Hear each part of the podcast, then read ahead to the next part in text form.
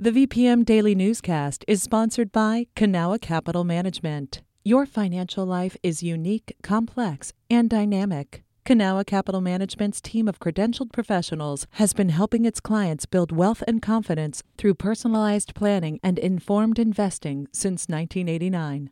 Learn more at cancap.com. That's K A N C A P.com. You're listening to the VPM Daily Newscast, the recap of today's top stories in Central Virginia. From the VPM Newsroom in Richmond, I'm Kim Strother. Governor Glenn Youngkin announced new Board of Visitors appointments for 14 Virginia colleges and universities Wednesday.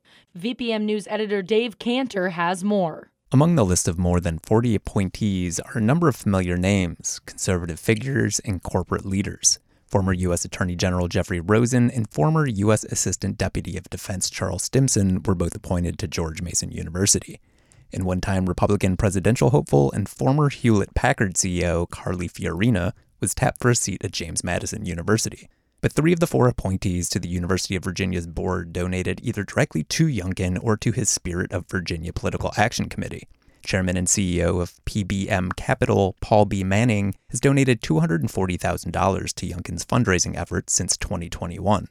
And John L. Nau III, who runs a beer distributor in Texas, donated $300,000 to Youngkin's campaign and PAC. In a statement, a Youngkin spokesperson said the selections are, quote, experienced and dedicated professionals who are focused on academic excellence and free speech. Each of Youngkin's appointees are subject to confirmation by the Virginia General Assembly. Dave Cantor, VPM News. Lawyers representing the family of Irvo Otieno have asked the U.S. Department of Justice to open a criminal investigation into the 29 year old's death. In a press release, they say there aren't proper local resources to handle the case following the resignation of the Dinwiddie County Commonwealth's attorney. The release also says the case could be approached by highlighting civil rights laws concerning sheriff's deputies' use of excessive force. Otieno died while being pinned to the floor during his admission to Central State Hospital in early March. The United States Supreme Court ruled against race conscious admission policies at two universities Thursday. The decision will likely affect application procedures at schools throughout the country. VPM News reporter Connor Scribner has more on how Virginia universities are responding. Several state schools, including Virginia Commonwealth University and the University of Virginia, issued statements saying they plan to review their admission policies following the ruling. While they noted changes could be required, the schools also reaffirmed their commitment to educating students from historically underrepresented groups. Christopher Newport University law professor Laura Ficht told Ryan Murphy with partner station WHRO News that universities will have to find other ways to maintain a diverse student body.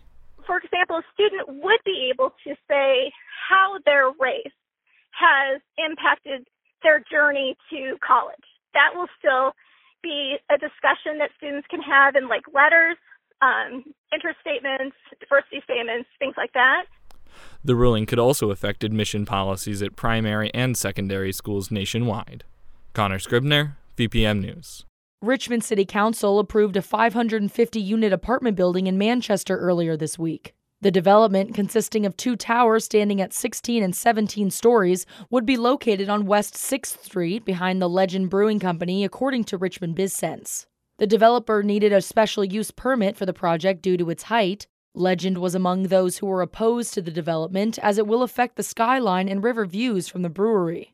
Groundbreaking is scheduled for 2024. Richmond City leaders expected to receive $100 million in state grants this year to help cover a sewer rehab project with a billion dollar price tag. But a budget stalemate at the state capitol means that cash isn't flowing anywhere. Patrick Larsen with VPM News reports. Public Utilities Engineer Robert Stone updated City Council members at a Wednesday meeting on Richmond's effort to reduce the amount of sewage flowing into the James River during heavy rainfall. City officials worked with state lawmakers to secure the $100 million, but disagreements over spending and tax cuts have gotten in the way. If they don't come to some agreement, then the previous two year biennial budget will continue in force, and that 100 million will not materialize. Officials say the biggest construction costs are several years down the line. The project needs to be complete by 2035 to meet state law. The city hopes to secure the $100 million next year to add to a reserve for those expenses and doesn't expect immediate consequences for ratepayers. Without outside funding, officials say residential utility bills would have to triple to cover costs. Patrick Larsen, VPM News. Virginia state senators are offering different versions of what derailed state budget talks after negotiators headed home this week. Republicans say Democrats backed away from a previously agreed upon outline that included tax cuts and rebates, as well as additional spending on government services, according to the Associated Press. Democrats say Republicans are refusing to negotiate. Governor Glenn Youngkin voiced his disappointment with the process and pinned blame on Democrats. Since its biannual budget was adopted in 2022, if a deal isn't reached by July 1st, the functions of state government will not be affected. This has been the VPM Daily Newscast. Some of these stories may have changed since the newscast was recorded. You can stay connected to what matters by heading to vpm.org/news or follow us on Facebook, Twitter, and Instagram at myvpm.